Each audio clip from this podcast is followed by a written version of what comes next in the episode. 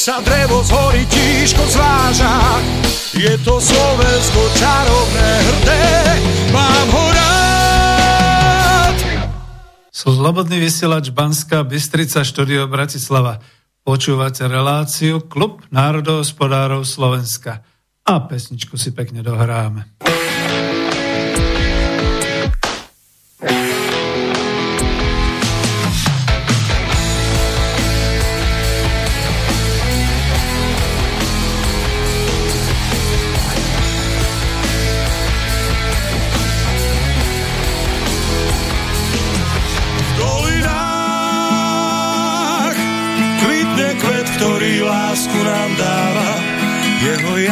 Tmavom ráne vždy svieti ako brieždenie. V dolinách lesný med vonia viac ako tráva, na svahoch túlia sa ovčie stáda, v domoch piesen znie.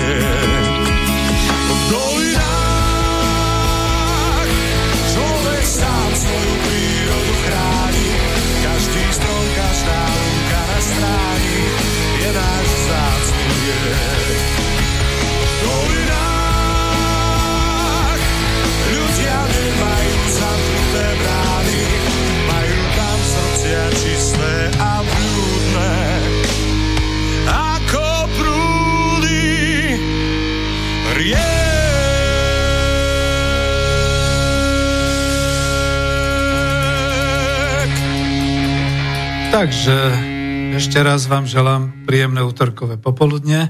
Milé poslucháčky a vážení poslucháči Slobodného vysielača Banska Bystrica. Počuli ste zvučku relácie Klub národohospodárov Slovenska. Spoza mikrofónu vás oslovuje inžinier Peter Zajac Vanka, predseda Spolku národohospodárov Slovenska, váš moderátor, redaktor tejto relácie, aj technik v tejto chvíli a počúvate teda 71. reláciu Klubu národohospodárov Slovenska, dnešný deň, 16. júna roku 2020. Je potrebné ešte povedať, že som naživo a vďaka Banskej Bystrici, redakcii a vysielaču tu v štúdiu v Bratislave môžeme krásne vysielať naživo a kvalitne. Takže ak budete mať chuť a čas, zavolajte a to môžete zavolať na mobilové číslo 0951 485 385. Nezabudnite, ak by ste boli naši milí poslucháči krajania zo zahraničia, že treba tam dať ešte predtým volačku a potom je to 951 485 385. Ja to hlavne kvôli tomu hovorím, že vďaka za Klub národohospodárov 70 za tú časť, kde bol pán profesor Matúš Kučera. Ozvalo sa aj na YouTube je niekoľko teda takýchto pochválnych záznamov, aj z Austrálie, zo Švajčiarska, z ďalších krajín. Takže som veľmi rád, že počúvate. V tomto prípade dnes to bude znova taká viac národohospodárska, ekonomická relácia a ak by ste chceli, tak môžete prispieť e, mailom a to znamená, že ten mail je stále ten istý na studio zavináč slobodnyvysielac.sk Môžete skúsiť aj na tú ikonku e, otázky do štúdia. Ja vždy len upozorňujem na to, že nejakým spôsobom, keď sa to prevádza na Bratislavu, tak niekedy to tam zaspí, zaspemuje a podobne. Takže lepšie je to studio zavinať slobodnyvysielac.sk. Takže toľko na tento úvod. Našou dnešnou témou, ako ste videli, avizo to už sa pomaly ani nemení, ale je tam teda taký nadpis, taký slogan, bude na Slovensku každý deň nedeľa? Lebo sa zdá z posledných politických diskusí na Slovensku, že našu spoločnosť najviac trápi nedeľa. Teda či naďalej budú, bude platiť zákaz predaja a v obchodoch, obchodných centrách a vôbec v obchodoch v nedelu, alebo nebude. Páči sa mi tá neekonomická argumentácia, že ľudia si predsa musia jeden deň v týždni oddychnúť. Ja by som, ak by som chcel byť žieravo ironický, tak e, presne toto sa predsa prihodilo kedysi dávno liberálnym Američanom v Pearl Harbor, lebo veď v nedelu vojna nemá byť, treba si oddychnúť, takže cez víkend, keď sa má oddychovať, tak tí vierolomní Japonci ich podrazili a zautočili a začali vojnu tým, že im zlikvidovali v podstate celú loď, teda celú základňu lodí a lietadiel a všetkého, čiže to bola vierolomnosť. Takže ja sa pýtam, máme po 31 rokoch výdobytok trhovej ekonomiky, že predáva sa vtedy, keď to chce majiteľ a keď to chcú zákazníci. Čo sa do toho, čo vláda a všelijaké tie organizácie kašľú. Lebo musel som začať takto, aj keď trošku odbočujem od tej hlavnej témy, že každý deň bude nedela, lebo je to všetko o týchto veciach, že je to predsa záležitosť medzi zamestnancom a zamestnávateľom. Ja viem, že zamestnávateľia majú u nás navrh a že môžu prinútiť napríklad aj tie pracovničky v Lidli a v obchodných centrách a podobne.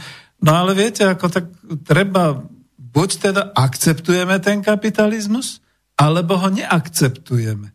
Taká tá skrášľovacia politická garnitúra, e, smer sociálna demokracia tu už bola, vidíte, akí sú ľudia nevďační, úplne ju takmer nenávidia a dneska sa zistuje, že skrášľovanie je absolútne zbytočné. Kapitalizmus buď je, alebo nie je.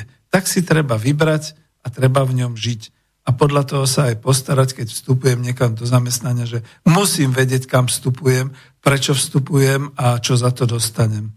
Ja som naozaj bol e, školiteľ a coach a viem, že e, veľmi to boli kruté niektoré veci, prípady, keď som mladej, ktorá mala malé dieťa, radil, tak odíte z tohto zamestnania.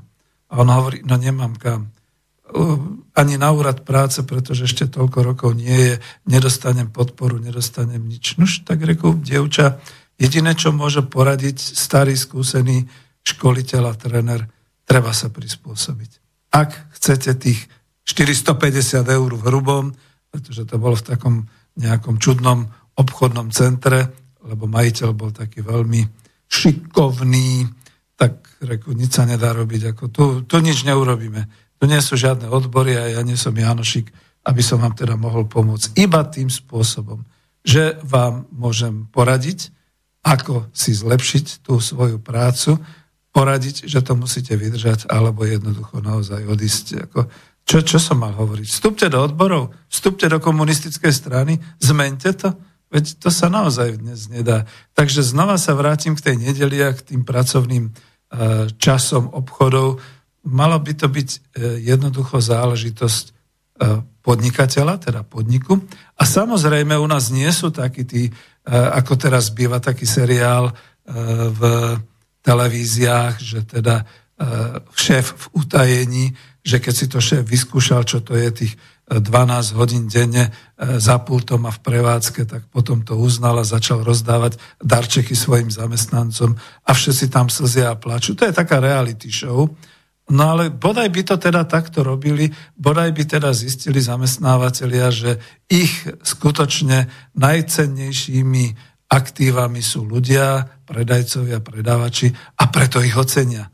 Znamená, každý, kto dostane o 100% viac v tom nedelnom predaji, načenia, šťastne pôjde do roboty, pretože vie, že si zarobí.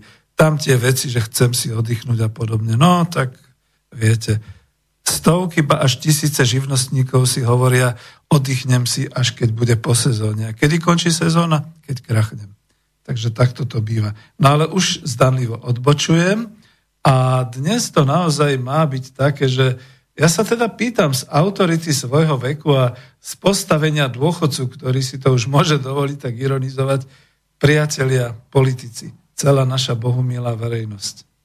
Ak dostaneme tých 8 miliard eur od Európskej únie, teraz z toho balíka tých 750 miliárd, máme už vyplatených 5,5 miliardy eur od marca. To znamená, že od teraz už bude na Slovensku každý deň nedela?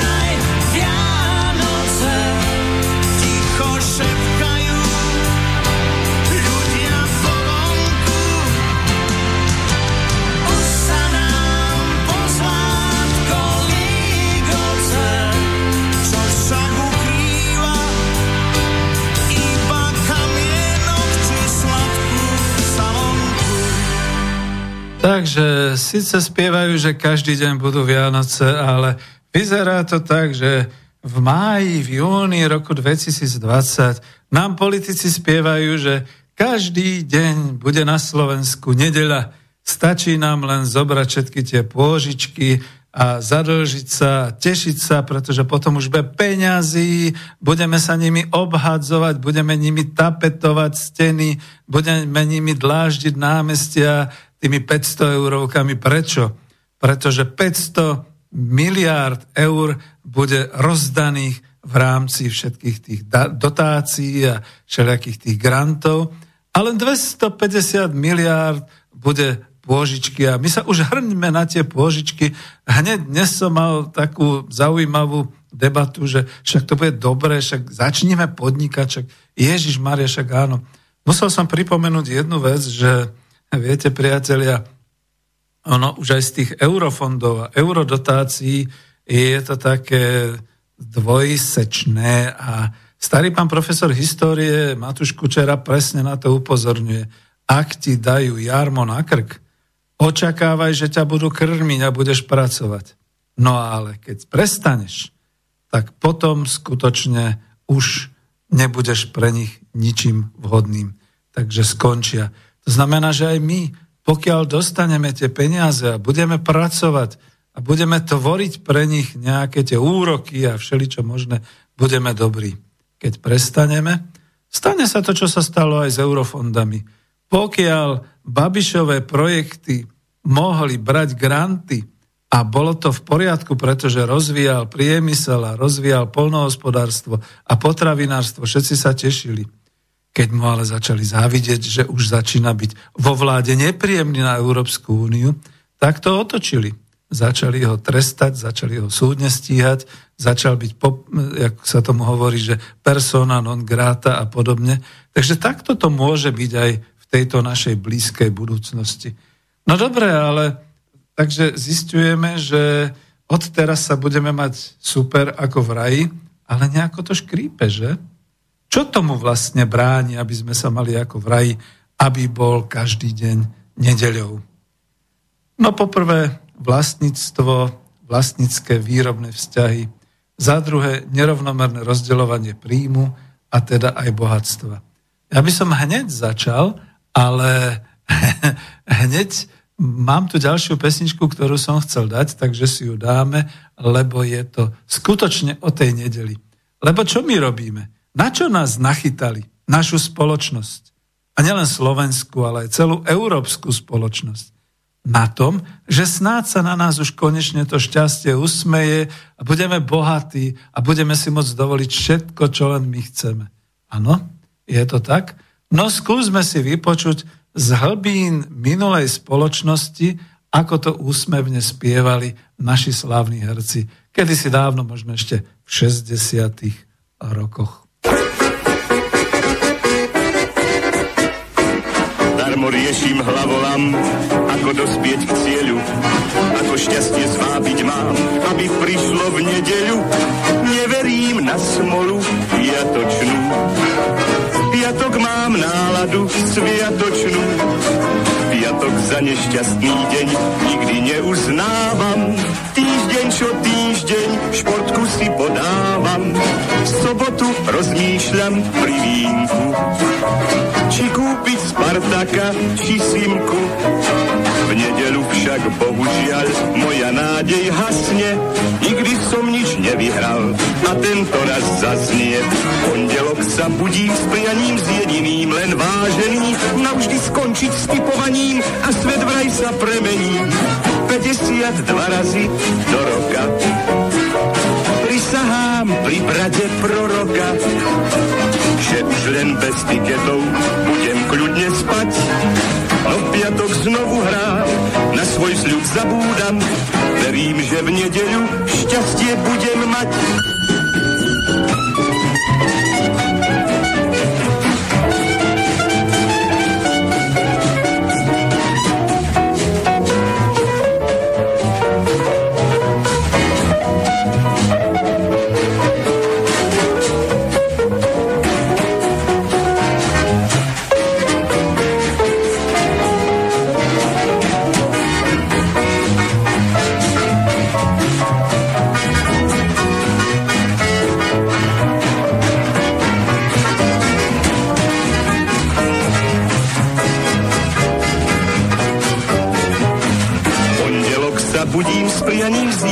Len vážený, navždy skončiť s typovaním a svet vraj sa premení. 52 razy do roka. Prisahám pri brade proroka, že už len bez tiketov budem kľudne spať. No v piatok znovu hrám, na svoj sľub zabúdam. Verím, že v nedeľu šťastie budem. Takže vidíte, pravdepodobne by mali psychológovia a sociológovia si dať hlavy dohromady a preskúmať presne tento fakt, že ako je to možné, že vlastne tú hru na šťastie a to športkovanie a to, že šťastie príde v nedelu, e, pranierovali už niekde v hĺbke socializmu v 60. rokoch a nejak nedokázali to z tých ľudí e, nejak vypudiť. No a teraz prišiel rok 89, prišiel rok 90, E, čím to začalo? Čo to bolo? Ja všetci chce, sme chceli byť bohatí. Nechceli sme, povedzme, ani tak zrušiť ten socializmus. Chceli sme len teda, aby odišla už tá komunistická strana, ktorá nám bránila v tom bohatnutí. Lebo však nám je dobré, ale my chceme byť boháči. Proste Denver, Clan, Dallas a podobne. Potom sa vlastne rozvinula kuponová privatizácia, kde až o pár rokov neskôr Tříska pripustila Ježek, že to vôbec nemalo byť o rozdávaní majetkov.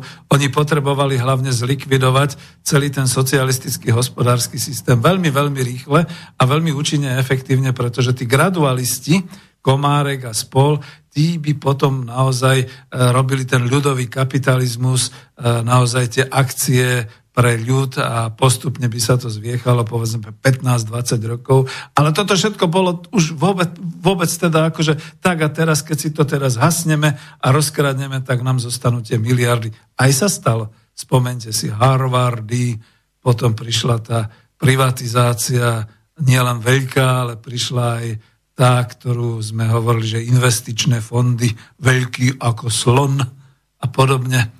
Potom všetky takéto. A potom prišli roky mileniálne po roku 2000, tam sme sa hlavne zaoberali myšlienkou, že zbohatneme, lebo vstúpime do Európskej únie. Písal sa rok 2004, vstúpili sme do Európskej únie, obdivovali sme tie platy, ktoré tam boli a hovorili sme si, no tak však za chvíľu to bude. Potom sme premenili našu slovenskú korunu za eurá a hovorili sme si, no tak hm, ja viem, teraz rastú tie ceny tovarov, ale však porastú aj tie mzdy. Neporástli. Zostali sme kde si úplne v keli a keď bude čas, tak pozrieme aj nejaké tie minimálne mzdy a priemerné mzdy.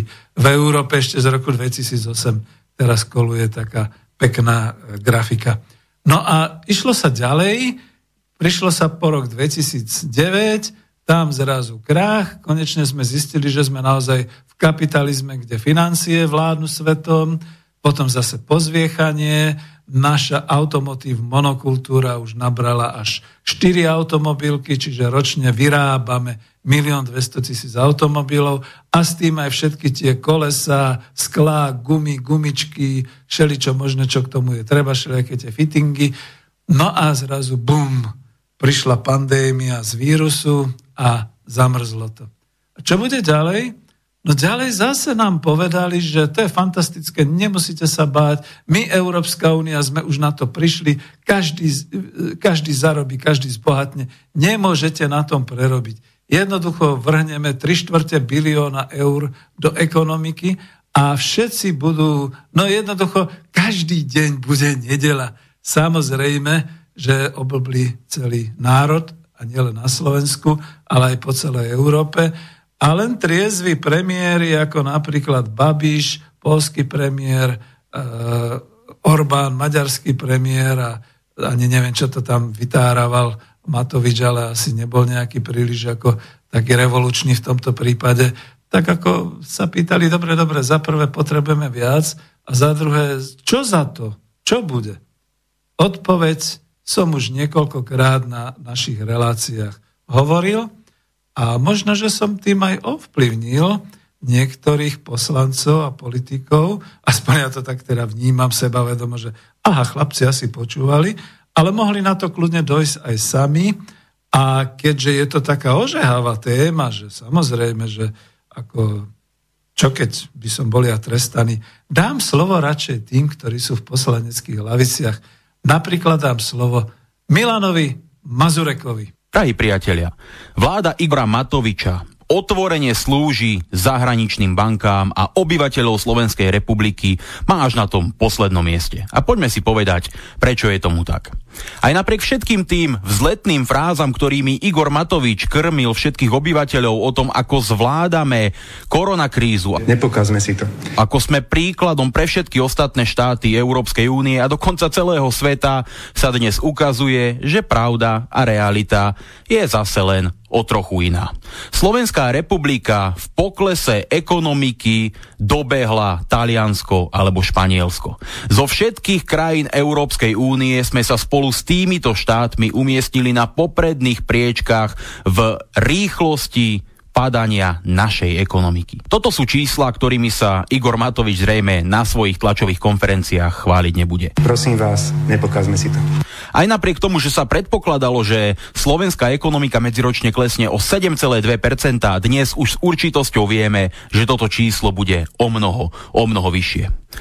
Slovensko si len v tomto roku požičia neuveriteľných, rekordných 8,4 miliardy eur a úroveň zadlženia čoskoro dosiahne neuveriteľnú hranicu, hornú hranicu dlhovej brzdy 60% HDP. Igor Matovič sa tak vyhne sankčným mechanizmom systému dlhovej brzdy iba vďaka tomu, že dnes čelíme tejto kríze. Kríze, ktorú vôbec nezvláda. Nepokazme si to. V programe stability Slovenskej republiky vláda oficiálne priznala, že o prácu v tomto tomto roku príde približne 90 tisíc ľudí. A keby ste očakávali, že v tej istej dobe, keď krachujú živnostníci, krachujú dokonca aj veľké podniky a tisíce a tisíce ľudí prichádzajú o prácu, sa bude vláda sústrediť na to, aby pomohla práve týmto ľuďom, aby pomohla slovenskej ekonomike, slovenským výrobcom, slovenským zamestnávateľom, slovenským podnikateľom a slovenským zamestnancom, tak ste na omile. Vláda sa opäť raz rozhodla pomáhať cudzím zahraničným bankám, ktoré dosahujú astronomické príjmy iba vďaka tomu, že zdierajú slovenský národ. Banky pôsobiace na území Slovenskej republiky dosiahli len v minulom roku neuveriteľných 643 miliónov eur čistého zisku. Pričom asi nikto nepozná lepšie a kreatívnejšie metódy znižovania daňového základu ako práve medzinárodné korporácie a banky aké skutočné sumy teda zarobili dieraním slovenského národa banky pôsobiace tu u nás, si len málo kto dokáže predstaviť. Igor Matovič hneď v úvode koronakrízy povedal, že nás čaká ťažká ekonomická situácia a všetci sa budeme musieť uskromniť, aby sme s čo najmenšími stratami prežili toto obdobie. To ale opäť neplatí o bankách, ktoré tu pôsobia, pretože týmto Igor Matovič dovolil účtovať si úrok za každý mesiac odložených splátok, ktoré si museli klienti odložiť iba preto, že nemajú z čoho tieto úvery platiť, lebo im vláda zakázala podnikať.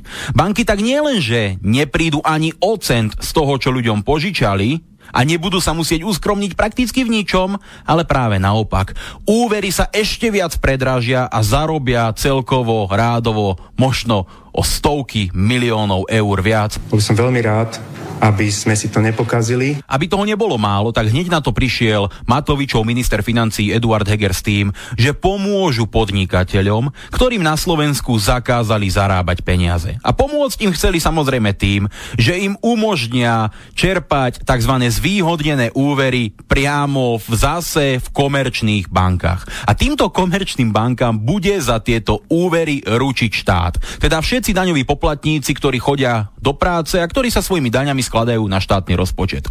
Teda banky nielenže koronakrízu nepocítia, opäť našli spôsob, ako špičkovo na tejto kríze zarobiť, pretože im vláda umožní poskytovať štátom kryté úvery a teda zarábať prakticky bez rizika. Nepokazme si to. Ak by si niekto pomyslel, že toto všetko bude bankám stačiť a že už viac nebudú nenažrané, tak je bohužiaľ na omile. Práve naopak. Takmer všetky banky zásadným spôsobom navýšili svoje poplatky za úplne bežné služby. Služby ako výber z iného bankomatu, vklad hotovosti na účet, výbor hotovosti alebo SMS notifikácie a ďalšie podobné služby, ktoré poskytujú svojim klientom. Ide o zásadné navýšenie a teda aj o zásadné navýšenie ich vlastného zisku. Netreba ale zabúdať, že ziskovosť bankového sektora meraná priemernou rentabilitou vlastného kapitálu je v krajinách EÚ priemerne 6,5%, No na Slovensku 11%. Banky pôsobiace na Slovensku tak zhodnocujú svoje aktíva takmer dvojnásobne vyššie ako v priemere v celej Európskej únii. Prosím vás, nepokazme si to. Aj napriek tomu sa ale hrajú na akýchsi chudáčikov. Ten posledný pomyselný drevený kôl priamo do srdca slovenského národa ale Igor Matovič zabil iba minulý týždeň. Vtedy totiž s veľkou pompeznosťou oznámil celému slovenskému národu, že sa mu podarilo s bankami vyjednať akúsi fantastickú dohodu. V čom ale spočíva táto dohoda? Bankám odpustia platenie 0,4% bankového odvodu, ktoré platia zo svojich pasív a teda im umožnia zarobiť približne o 300 miliónov eur v tomto roku viac. Na tomto jednom bankovom odvode. A čo dostane Slovenská republika na oplátku v rámci tejto fantastickej dohody? dostane prísľub. Prísľub, že banky investujú do slovenskej ekonomiky. Za prísľub daroval Igor Matovič bankám, ktoré na koronakríze zarábajú prakticky neuveriteľným spôsobom a takmer nijak sa ich nedotkla 300 miliónov eur. Priatelia, šírte tieto informácie ďalej, hovorte o tom s voličmi Igora Matoviča a treba im jasne ozrejmiť, ako veľmi oklamal celý slovenský národ. Toto nie je sociálna vláda, toto je asociálna vláda. Toto je vláda milionárov, ktorá slúži miliardárom a zahraničnému kapitálu. Už nikdy viac sa nesmieme nechať takto oklamať, pretože nie je možné, aby ožobračovaný slovenský národ takto trpel a aby takto doplácal na vládu, ktorá sa namiesto toho, aby pomáhala slovenským obyvateľom, obyvateľom, rozhodla slúžiť zahraničným bankám. Priatelia, povedzme si to na rovinu, Igor pokazil si to. No tak toľko Milan Mazurek, poslanec Národnej rady Slovenskej republiky za ľudovú stranu naše Slovensko Kotlebovci. Môj kolega v predvolebnom boji o parlament. No ako vidíte, tak je natoľko šikovný a natoľko rečovo schopný, že to vyhral u voličov a kľudne poviem, že taký dobrý pocit mám, že snáď pri rôznych tých prameňoch, keď si to spracovával, možno aj niečo z toho, čo som aj ja tu spomínal, ho ovplyvnilo. Má dobrých hradcov, neviem, takže to radšej neriešim. Každopádne mne sa v tejto chvíli Milan Mazurek napriek tomu, že e, všetci ho tak nejak akože ne, nemusia a podobné veci, zdá byť taký konkrétnejší a radikálnejší v tej sociálnej oblasti a dokonca by som povedal aj v spravodlivosti sociálnej, ako sú takí tí rôzni, tí lavicoví poslanci. Nechcem hovoriť radšej, alebo ich mi je ľúto. Takže dobre, toľko Milan Mazurek. Ja len trošku možno popravím, že čo k tomu ešte teda povedať, toto bolo myslím, že 7. E, alebo 6. júna vyslovené, takže som si to sem dovolil dať, pretože na konci je tá výzva, že šírte to. Takže som to pustil a hovorí mi z duše hovorí aj to, čo si aj ja myslím, lebo napríklad, keď začnem odzadu, ten bankový odvod 300 miliónov eur. Počúvajte, ja ne, neviem, ako vypočítať, čak nech to kľudne dá minister financí súčasnej vlády do verejnosti, ale nezaplatilo by sa pri tom obvode, e, keby teda banky naozaj platili a nebo, nemali to odpustené, aj čas toho 13. čas sumy z toho 13. E, dôchodku, čo vlastne ešte stále sa váha, ako to bude s dôchodkami e, koncom roka a podobne. No veď to. Ďalšia vec, že čo teda ako povedať. No, rýchlo spadania ekonomiky. E, nehádzal by som to všetko iba na to, že e, predtým vlastne 15. marca zastavil ekonomiku tým mimoriadným stavom a teda touto situáciou ešte bývalý premiér Pellegrini a že Matovič potom pokračoval ešte to aj sprísnil a tak ďalej. Lebo to padanie ekonomiky, no objednávky nechodili už ani v 3. a 4. štvrť roku roku 2019. Veľa firiem išlo do straty, vidíte Dekodom, ktorý potom tiež obviňoval, že nemôže predávať, za to je v strate a rôzne ďalšie firmy.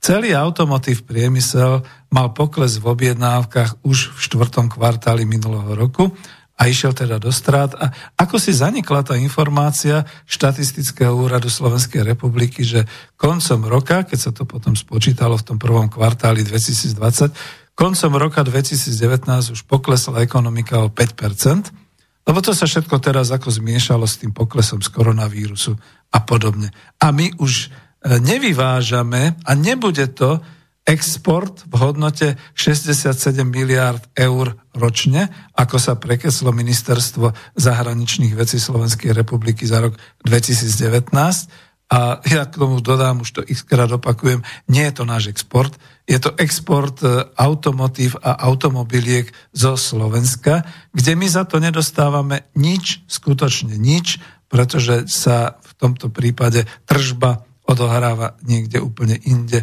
a v iných firmách. No, nebude pokles iba 90 tisíc zamestnancov, ale aj vyše 100 tisíc zamestnancov, už sa to valí. Nie je to iba o tom, že iba tie firmy, ktoré teraz v koronavíruse, ale aj mnohí živnostníci to pokladajú kvôli službám, aj mnohé firmy v cestovnom ruchu, v HOREKA, čiže hotely, reštaurácie, kaviárne, tejto oblasti turistického ruchu. A nečudujem sa im, pretože skutočne nezabúdajme, že naše podnikanie v obchode, v maloobchode, v cestovnom ruchu, v hotelierstve vzýšlo z malej privatizácie. Čiže tam to boli celkom slušné majetky, ktoré boli v nejakých tých holandských dražbách a podobne odkupované nechcem sa ich dotknúť, toto už je možno tretia generácia od vtedy majiteľov, ale tá prvá generácia majiteľov, to si sám pamätám, že to boli všelijakí tí e, vexláci a všelijakí tí čašníci a všelikto takýto, kto si nás hromaždil nejaké peniaze a podobné veci. Takže za to sa to tam aj odohrávalo, že tí zamestnanci neboli šťastní. Neboli šťastní ani potom v tej druhej generácie, keď to prevzali takí, čo chceli na tom zbohatnúť. A nie sú šťastní ani v tejto tretej generácii a mnohí z nich sú práve tí, ktorí hovoria, radšej to v nedelu, e, prosím vás, pán Farar, vybavte, aby dnes sa nepredávalo v nedelu, pretože ja jednoducho za ten istý plat nejakých tých 450 eur mesačne, ako ne, nejdem, ja radšej si odpočiniem doma a podobne. Čiže v tom je ten problém toho nedelného predaja. No ale tú podstatu celú vlastne Milan Mazurek vystihol. A ja rozmýšľam, čo teraz ďalej, pretože samozrejme, že momentálne je taká turbulentná doba a vrie to, vrie to v spoločnosti, aj keď sa to nezdá. A veď vidíte, že vo svete to vrie ešte viac, takže my tu ešte stále máme sociálny zmier a ako by som to povedal, že na uliciach sa ešte nič nedeje, povedzme chvála Bohu. A povedzme, e, jeden z tých našich spolkárov, ktorý teda už dlho nevystupoval a ja mu to uznám, že je dobre, keď sa dostáva aj do mass médií ďalších. Marian Vitkovič pre denník S doslova teda v tom nadpise hovorí. Do pol roka budeme veci riešiť spôsobom, aký táto krajina ešte nevidela. Vraví ekonom Marian Vitkovič. Je to možné, pretože to bublá pod povrchom a čím viac bude nezamestnaných, čím viac bude takého napätia a tlaku v podnikaní a v týchto všetkých veciach, ceny rastú. Dnes som sa dozvedel, že rastú ceny potravín. A dozvedel. Ja som išiel normálne nakúpiť a keď mi inokedy stačila tá 20 no, že tak to za veľa ako nakupujem, tak zrazu som zistil, že dnes mi 20 nestačí na tie nákupy, ktoré som teda mal, že teda v tomto týždni mám urobiť a podobne. Takže takto to je. No a potom sa tu aj také všelijaké názory vyskytli, o tom, že 13. dôchodok teda asi ťažko, lebo nevieme, ako to bude s financiami. A kto si múdry na ministerstve práce sociálnych vecí e, vymyslel, že však 3 groše a pána Krajniaka poznám, trošku sa mu čudujem, že zle pochopil tú e, rozprávku o troch grošoch, pretože tá je o solidarite kolektívnej, nie o solidarite individuálnej, aj keď sa tam píše o otcovi, ktorý teda hovorí, že z rozprávky troch grošov, že jeden groš teda minie on, druhý dá starým rodičom na opateru a tretí dá deťom na výchovu.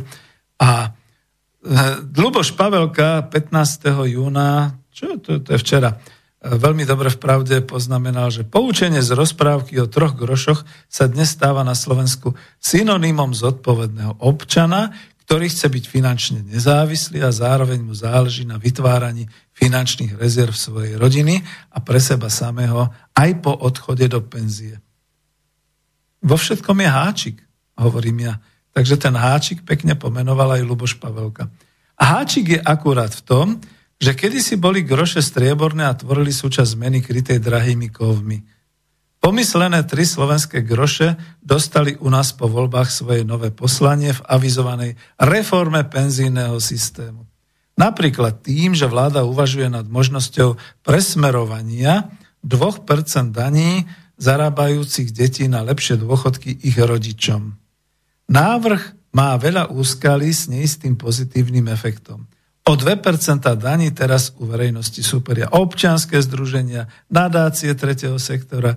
Ak ich dáme ako bonus uvedeným seniorom, nebude sa to týkať tých, ktorých deti nezarábajú veľa a majú tiež viac detí. Po uplatnení nezdaniteľného minima a daňového bonusu pri daňovom priznaní, daňového bonusu na deti, už totiž žiadne 2% nebudú mať z čoho odvádzať. No a ja som to písal tiež v takom tom blogu, že je to dedinské, je to taký, taká lopatka, kýbliček uh, slovenského vládneho kabinetu, ktorý si myslí, že však zaplatíte svojim rodičom. Nezaplatia. Nezabúdajme, že uh, naše obyvateľstvo je vysoko zadlžené, spláca ešte aj tým bankám, ktorým odpúšťame tie bankové poplatky a, a bude z toho poprask, no však uvidíme, ako to bude. No a ešte jednu vec, než pustím ďalej. E, stále tak bude to tá téma okolo tej nedele a podobne. A ja som sa potom rozhodol, že budem trošku sa brániť tomu, aby sme v slobodnom vysielači boli označení ako konšpiračné mass médium, alebo proste, aby sme, že šírime nepravdy a šírime ako také tie nenávistné a zlé pohľady. Takže teraz to objasním, prečo hovorím o tom, že každý deň bude nedela. Lebo ja chcem, aby bola nedela.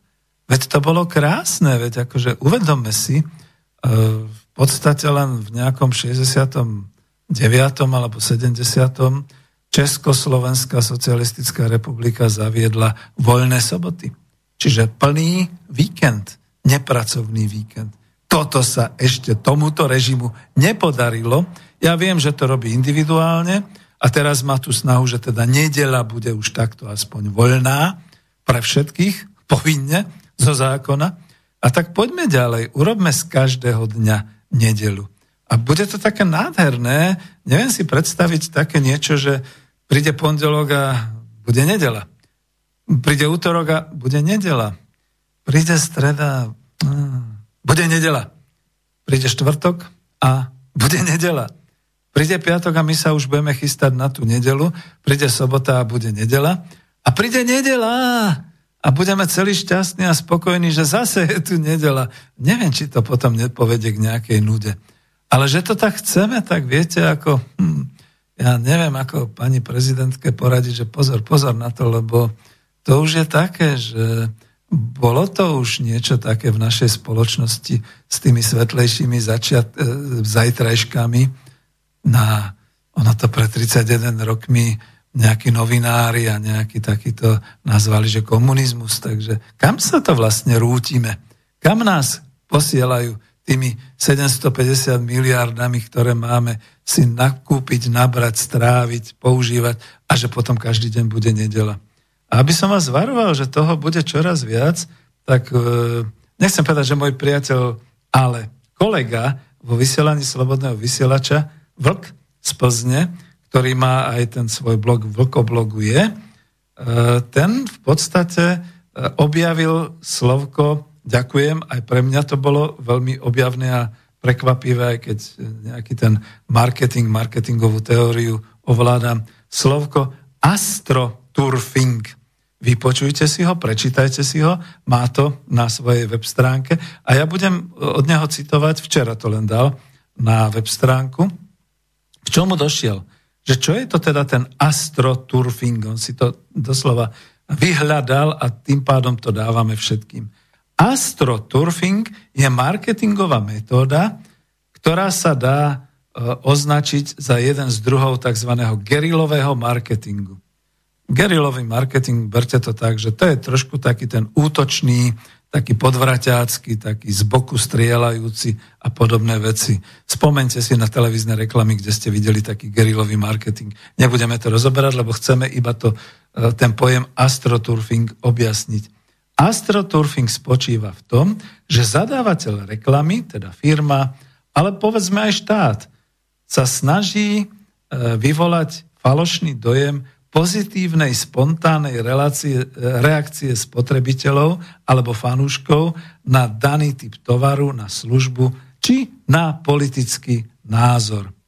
Tým sa vytvára umelý a klamný dojem, že verejnosť zastáva určitý postoj, preferuje určitý produkt alebo má na nejaké téma rovnaký názor.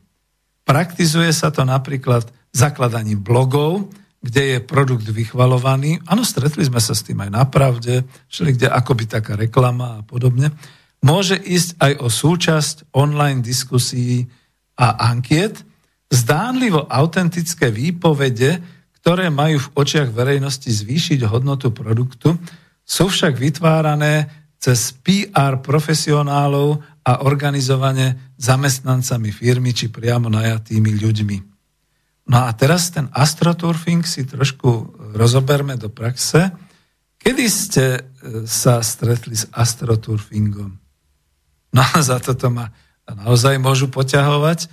No ja som sa s ním stretol vo filme Spinning alebo Spinning Boris, kde teda ten dobrodružný americký film ukazoval, ako si Boris Jelcin a jeho e, vrchuška objednala amerických marketérov, ktorí došli do Moskvy a zistili, že z Juganov komunista má ja neviem, 40% preferencií, e, Jelcin známy to ožeraná proste ako takýto mal nejakých 5% a teraz bolo to treba obrátiť. Tak začali robiť prieskum, marketing, robili v podstate všelijaké akcie, zisťovali, čo majú ľudia radi, ako chcú vidieť Jelcina.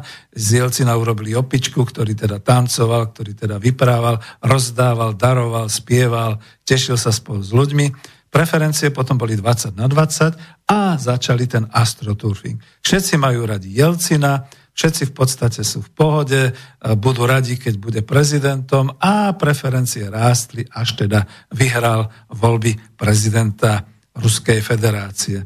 Ja neviem, prečo mi to pripomína voľby na Slovensku v roku 2000, koľko je to? 19, že? Hej, vtedy vyhrala naša kráska. No a potom ten astroturfing e, zrejme som pocitil aj ja, na sebe skôr ten negatívny v volebnom období, v tomto, kde som si teda svoju politickú skúsenosť skúšal. E, u nás to bolo opačné, e, na regulérnom predvolebnom mítingu, kde mali byť predstavení ľudia z kandidátky z tých štyroch politických strán e, toho spoločného programového memoranda ľudovej strany Naše Slovensko. Prišli tam nejakí fešáci, Dneska už vieme, že Trump ich označil za extrémistov a za nebezpečné extrémistické živly. Áno, to boli tí Antifa skupina a začali tam hádzať, no napríklad po nás hádzali tuto v Bratislave vajíčka, to sme ešte dobre dopadli, inde hádzali kamene, boli tam výkriky fašisti, fašisti, napriek tomu, že som aj na mikrofón upozornil, že tým, že to vykrikujú, vlastne propagujú toto hnutie a tak ďalej, že to nerobíme my. Čiže to bol ten negatívny. Ale ten pozitívny astroturfing bol v tom, že a zrazu sa objavil niekto, kto teda sľuboval, že tam tých pozatvára, tých e, veľmi ako negatívne voči ním naladené obyvateľstvo, tam tým nedovolí vstúpiť do parlamentu, to znamená týmto ľudová strana a podobne, tam tým zabráni, aby jednoducho e, konali a tam tým E, umožní a s nimi sa dohodne a podobne. No a zrazu sa vyhrali voľby.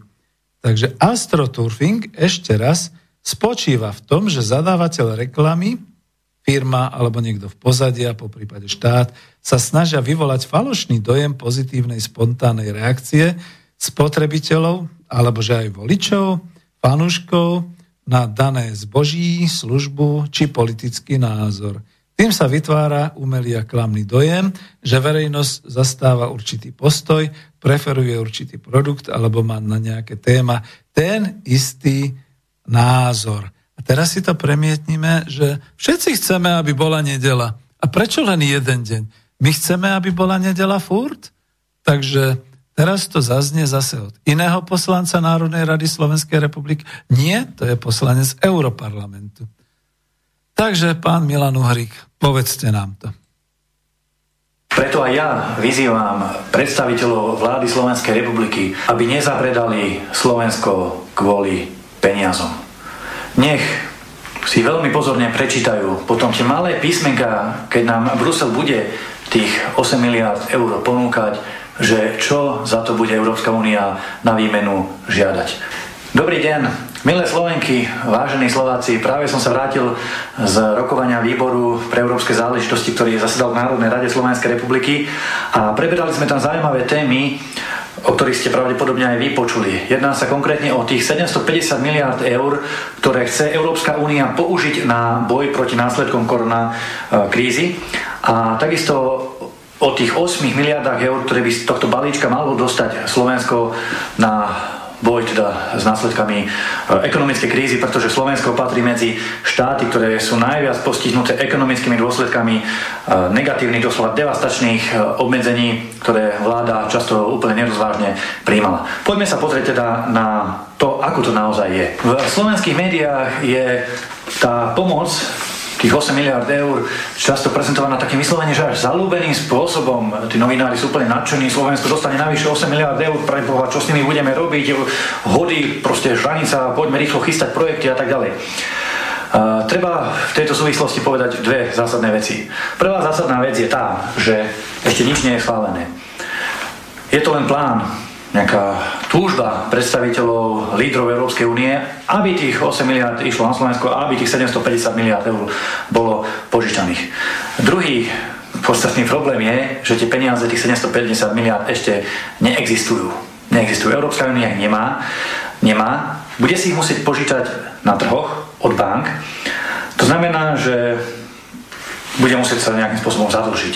Aby ste mali predstavu o tom, že asi ako veľké zadlženie to je, tak pre porovnanie je to taký istý veľký dlh, ako keby si Slovensko dnes požičalo 80 miliard eur, alebo ako keby si vaša priemerná bežná slovenská domácnosť, kde aj muž a žena pracuje za premennú mzdu, požičala alebo zobrala úver vo výške 80 tisíc eur. Čiže naozaj enormné zadlženie, e, do ktorého nás lídry Európskej únii, ak im to samozrejme členské štáty a vlády schvália, e, tak nás do tohto tí lídry Európskej únie nakoniec zaťahnú. Pravdou je, že Európska únia nečelí ani tak hospodárskej kríze, ktorá tu evidentne je, ale čelí skôr kríze politickej. To znamená tlaku občanov, pretože ľudia vidia, že únia pre nich nič nespravila a tlaku štátov, pretože južné štáty Európy Taliansko, Grécko, Španielsko sú veľmi výrazne postihnuté týmto koronavírusom a ich ekonomiky sú už na pokraji kolapsu. A pokiaľ Únia nič nespraví, tak je veľmi veľká pravdepodobnosť, že sa rozsype.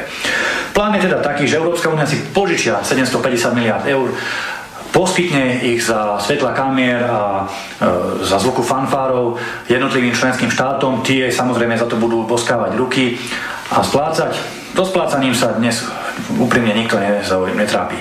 Splácať sa to bude niekedy o 30 rokov, to znamená v čase, kedy budú už súčasní lídry Európskej únie pravdepodobne dávno v hrobe, pretože majú cez 60 rokov všetci.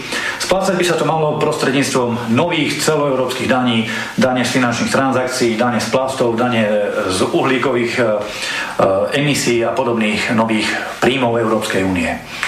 S týmto enormným zadlžením Európy však nesúhlasia zodpovední ľudia, zodpovedné štáty. Nie len Uhriek kritizuje toto, toto naozaj enormné zadlženie celej Európy. Kritizuje to holandská vláda, dánska vláda, Švédi, český premiér Babiš, bývalý český prezident Klaus, Rakúsko. Maďarský premiér Viktor Orbán doslova povedal, že tento záchranný plán je absurdný, pretože viac pomáha tým bohatším štátom, Talianom, Španielom, ako chudobnejším štátom, napríklad Maďarom alebo Slovákom. To znamená, že peniaze pôjdu Talianom alebo Španielom a keď títo za pár rokov nebudú vedieť tieto peniaze splácať, tak Európska únia zase príde za tými Nemcami alebo za tými Slovákmi, tak ako to bolo pri Eurovale, keď sa zachraňovalo Grécko, natočí nám ruku a prispejte na záchranu Talianov, prispejte na záchranu Španielov, prispejte na záchranu Grékov, pretože zase už po niekoľkýkrát tie svoje dlhy nevedia splácať. Preto aj ja vyzývam predstaviteľov vlády Slovenskej republiky, aby sa pripojili k výhradám, ktoré majú Maďari, ktoré majú Česi, ktoré majú Holandiania, Dáni, Švédi a tak ďalej. A aby nezapredali Slovensko kvôli peniazom. Nech si veľmi pozorne prečítajú potom tie malé písmenka, keď nám Brusel bude tých 8 miliard eur ponúkať, že čo za to bude Európska únia na výmenu žiadať. Pretože tieto peniaze určite neprídu zadarmo. Nič vo svete nie je nikdy zadarmo. A už teraz sa v Európskej únii, v Európskom parlamente ozývajú hlasy, že čerpanie týchto peňazí by malo byť podmienené, oni to volajú, že kondicionalitami, to znamená nejakými e, podmienkami čerpania, ktoré by tie štáty mali splniť a jednou z týchto podmienok by malo byť dodržiavanie zásad právneho a demokratického štátu. Samozrejme o tom, čo je právny a demokratický štát, nebude rozhodovať nikto iný ako progresívni liberáli v Bruseli. Oni budú určovať, kto je ten demokrat, ktorý si peniaze zaslúži a kto je ten zlý, autoritatívny, nejaký totalitár, ktorý tie peniaze dostať nemôže. Isté, ak sa tí ekonomickí kaskadéri v čele Európskej únie rozhodnú celú Európu zadlžiť o 750 miliard eur, vlády členských štátov im to schvália a Slovensku ponúknú teda tých 8 miliard eur, tak potom by bolo nelogické povedať, že tie peniaze nechceme a necháte si ich v Bruseli. Naopak, v tom prípade bude najrozumnejšie zobrať všetko, čo ponúkajú a čo najlepšie to využiť v prospech rozvoja Slovenska. Lenže treba si dať obrovský pozor na to, aby Európska únia nemohla túto celoeurópsku pôžičku využiť na to, aby vytvárala tlak na jednotlivé členské štáty, že musíte poslúchať, musíte plniť naše príkazy, pretože inak od vás budeme vymáhať splatenie tohto dlhu, e, ste našim dlžníkom a preto budete robiť to, čo vám my povieme. Skúsme túto krízu, keď už teda nastala, využiť nie na budovanie našej závislosti na cudzích peniazoch, na cudzích pánoch, ale práve naopak na vytvorenie silného, sebestačného hospodárstva, silného priemyslu, ktorý bude oporou pre našich ľudí, pre našich zamestnancov aj v ťažkých časoch, keď sa prestane dariť Nemcom, keď sa prestane dariť Európskej únii, alebo keď sa hoci prestane dariť aj celému svetu. Skúsme budovať systém, ktorý bude postavený v prvom rade na zodpovednosti, v ktorom sa budeme môcť pozerať na zajtrajšky nie s obavou, nie s dolamaným chrbtom pod ťahou obrovského dlhového bremena, ale práve naopak s úsmevom a s radosťou, pretože budeme vedieť, že nás čaká svetlá budúcnosť.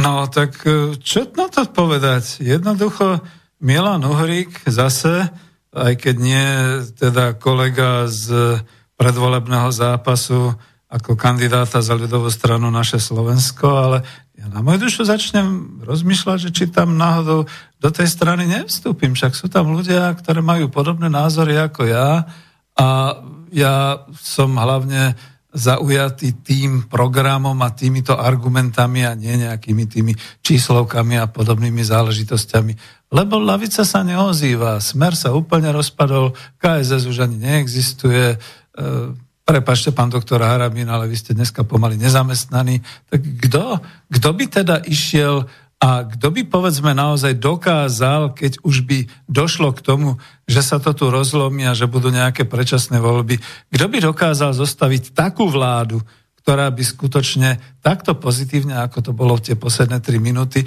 pristupovala povedzme aj k tej možnosti tých 8 miliard na rozvoj vlastnej slovenskej výrobnej kapacity a rozvoj vlastne našich výrobných síl tak, aby sme z toho mali užitok ako štát, ako spoločnosť. Pretože pchať to do hrdla Volkswagenu a US Steelu a bankám a podobne, no čo sme, naozaj sa zbláznili? Alebo ako to teda? Však to už je naozaj idiotizmus na neviem koľku.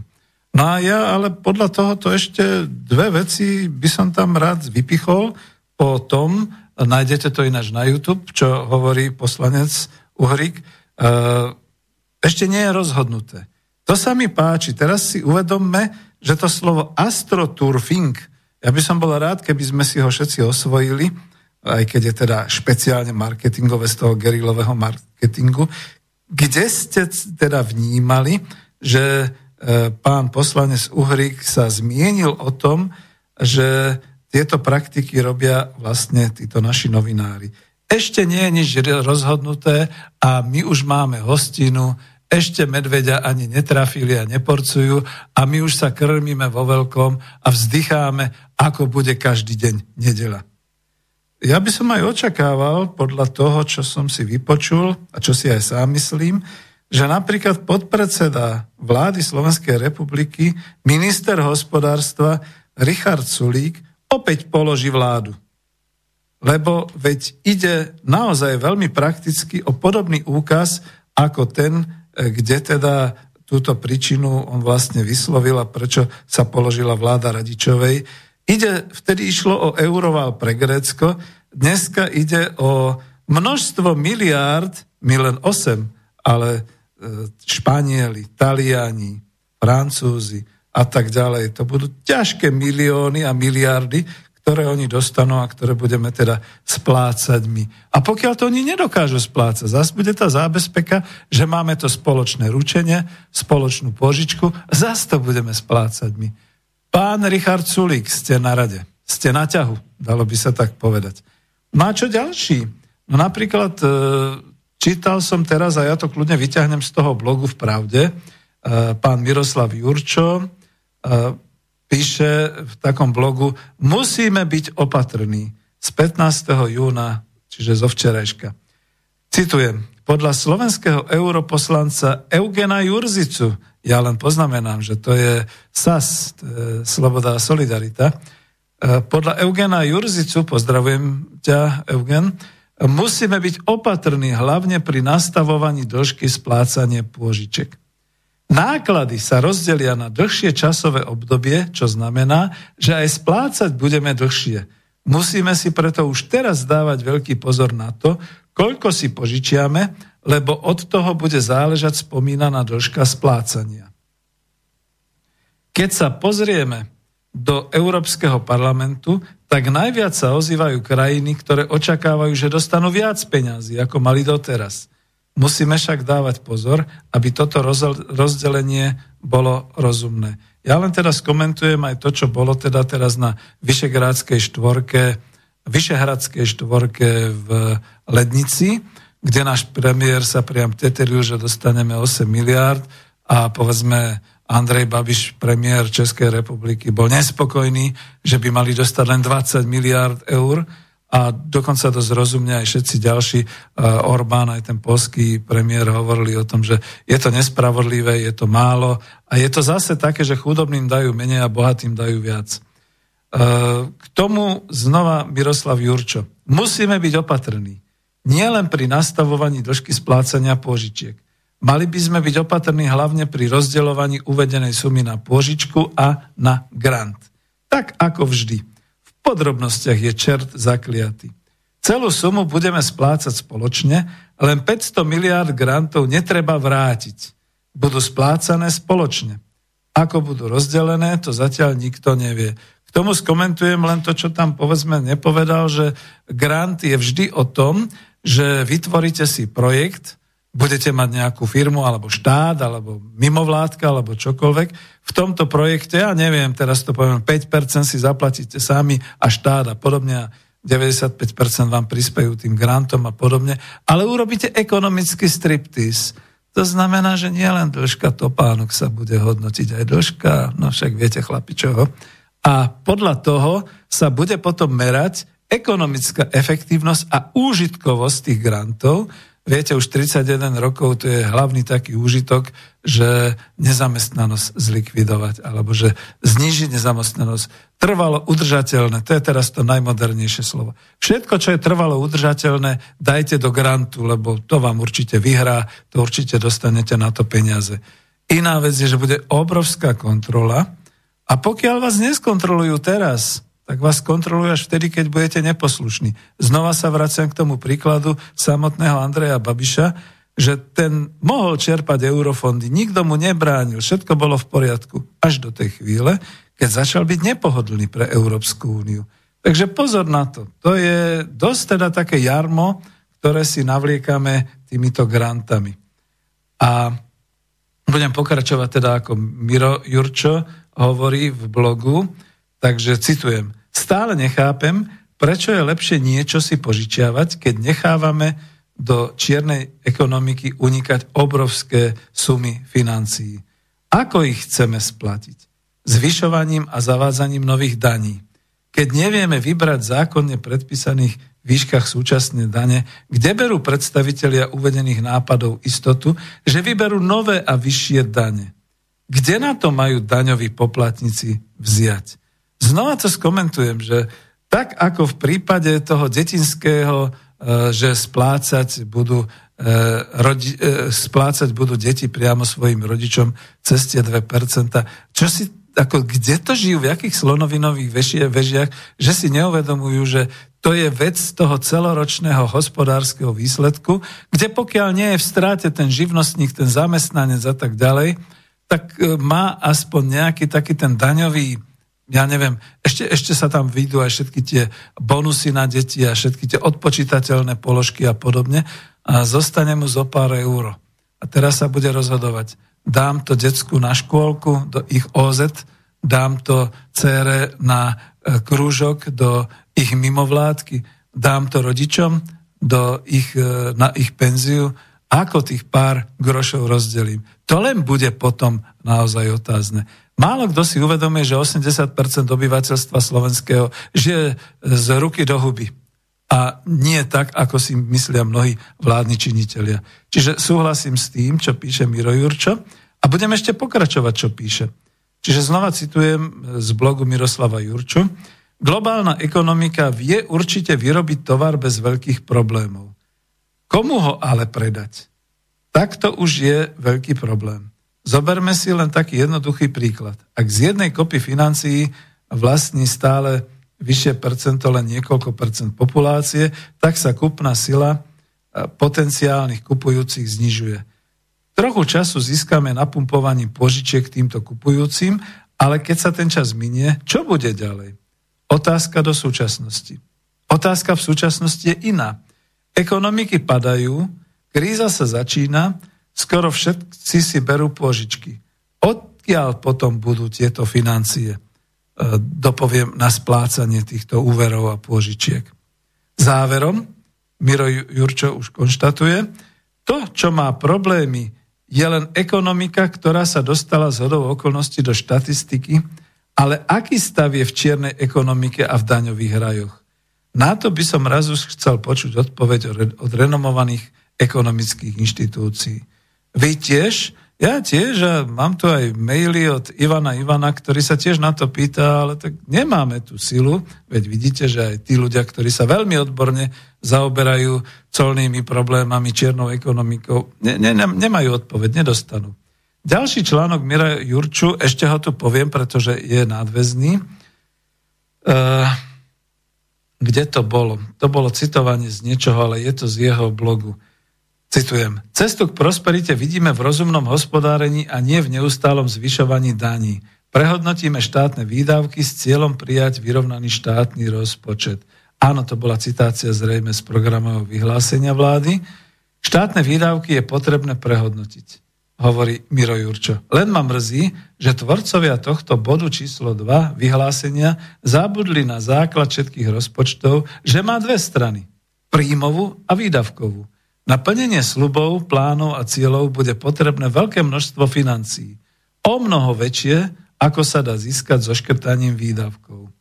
Neustále zvyšovanie daní je zapričinené okrem iných faktov aj neschopnosťou, neochotou, nevedomosťou e, nepohnevať si našich ľudí výberom daní podľa súčasných platných zákonov. Ale je to problém celej Európskej únie. Preto si vymysleli v Európskej únii toto. Na roky 2021 až 2027 Európska únia pripravuje do svojho rozpočtu minimálne tieto nové dane. 3% zo základu všetkých subjektov, ktorí platia daň z príjmu. 20% z predaja emisných kvót. 0,80 eur na kilogram nerecyklovaného plastového odpadu. Každý rok ujde na clách a daniach pri dovoze tovaru do Európskej únie a jeho následného predaja najmenej, o, to musím prečítať, lebo sú tu strašné nuly, 851 miliárd áno, e, e, eur. 851 miliárd. Píšem celé číslo, aby nevznikli nedorozumenia. 851 miliárd eur. Ak si túto sumu zoberieme podľa počtu obyvateľov, na Slovensku je približne 1% obyvateľov Európskej únie, tak vychádzajú úniky pre Slovensko vo výške 8 miliard, 8, áno, 8 miliard 510 miliónov eur. Táto suma predstavuje okolo 50% príjmovej časti rozpočtu Slovenska na rok 2020. Jeden problém je chýbajúce financie v rozpočte, zvyšovanie sadzieb a zavádzanie nových daní. Podľa mňa je o mnoho väčší problém, kde uvedené financie sú a na čo sa použijú. No a to, to je to, to, to dopoviem, kde tá Európska únia, kde teda aj e, pán Uhrik píše, že ešte nie je rozhodnuté, lebo oni nemajú 750 miliard eur niekde v banke vo vačku. Oni ich musia vytvoriť, vyrobiť, respektíve potom, jak ich budú vlastne rozdávať a budú dávať úvery a, a budú dávať dotácie, tak potom ich budú ťahať z vrecák každého obyvateľa Európskej únie. To chceme? Miro Jurčo píše ďalej. Na grafe, ktorý nevidíme, vidíte, kto tie dane nakoniec zaplatí. Výsledok nefunkčnosti Európskeho parlamentu, Európskej komisie a rady kontrolnej činnosti je kolaps colnej únie. Prečo kolaps? Lebo je tu vypísané 5 miliárd únik pri elektronickom obchode. Áno, to sa má teraz začať nejako riešiť. 50 miliárd eur únik dane pri pridanej hodnoty pri karuselových podvodoch. 150 miliárd únik DPH pri obchode a službách v rámci Európskej únie. 499 miliárd únik na cle DPH z potrebných daniach, daní z príjmu pri dovoze tovaru z krajín mimo Európskej únie. Dovoz tovaru z krajín mimo Európskej únie, prevažne Čína a ďalšie. 137 miliárd daňová medzera v DPH. Rozdiel medzi sumou, ktorá mala byť vybratá a sumou skutočne vybratou. 10 miliard eur, unik pri pašovaní tabaku a výrobkov z tabaku. Zdroj OLAF. Vieme, to je tá skratka, nebudem to hovoriť teraz tu. E, spolu za jeden jediný rok najmenej 851 miliárd eur. A to je suma toho najnižšieho odhadu. Aká je teda reálna suma? Je zaujímavé, ako sa všetky politické subjekty boja pomenovať hlavnú príčinu rozpočtových nedostatkov financií. Obrovské daňové úniky. A nielen na Slovensku, v celej Európskej únii. Tož to je veľká škoda. Milí priatelia, z toho si teda zoberme, ja viem, že už to je len komentár, ak som komentátorom skôr, z toho si zoberte, že keď Európska únia hľadá na ďalších 30 rokov e, prostriedky na 500 miliárd rozdania cez granty a 250 miliárd na úvery, čo by bolo, keby tak, ako dokázali sme teraz uzavrieť hranice, na jeden týždeň pouzatvárala hranice, obsadila hranice vojskom a odkontrolovala by všetky, ale všetky možné, no aj v bankách, aj v účtoch, všetky, všetky možné toky financií takým spôsobom, aby sa odhalili všetky tie čierne peniaze a daňové úniky. Nož, to je taká otázka, ako keď sa deti pýtajú, alebo ako sa, keď sa starec pýta, koľko mu ešte zostáva dní. Tak si to vypočujme.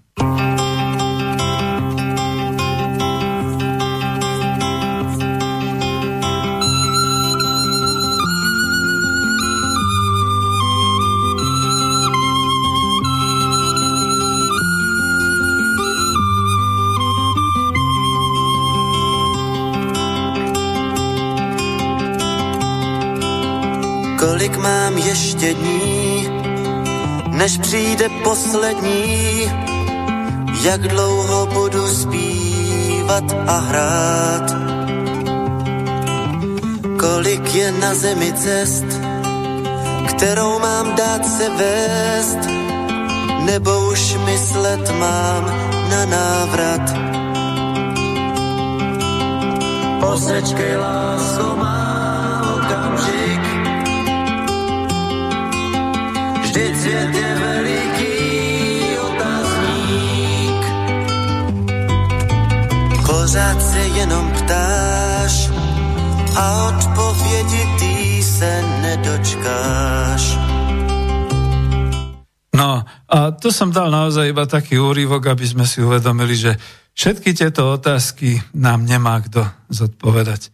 Naozaj nemá kto a sú tu rôzne také filozofie, povedzme, ja viem o, tom, že vlastne David Schweikart, keď poukazoval na to, že svet je jedno veľké finančné kasíno dnes a že vlastne vyhrávajú vždy tí, ktorí majú ten balík v rukáve, alebo teda tú kasu držia, nie tí ostatní, tak je to naozaj tak, lebo uh, kde to je, kde to bolo písané zase, že Citujem, sme ako závislí hráči v kasíne, ktorí v trenkách hrajú hazard, dúfajúc, že tento raz im to vyjde. A ja k tomu len pridám, že áno, napríklad práve povedzme Klaus ešte 31.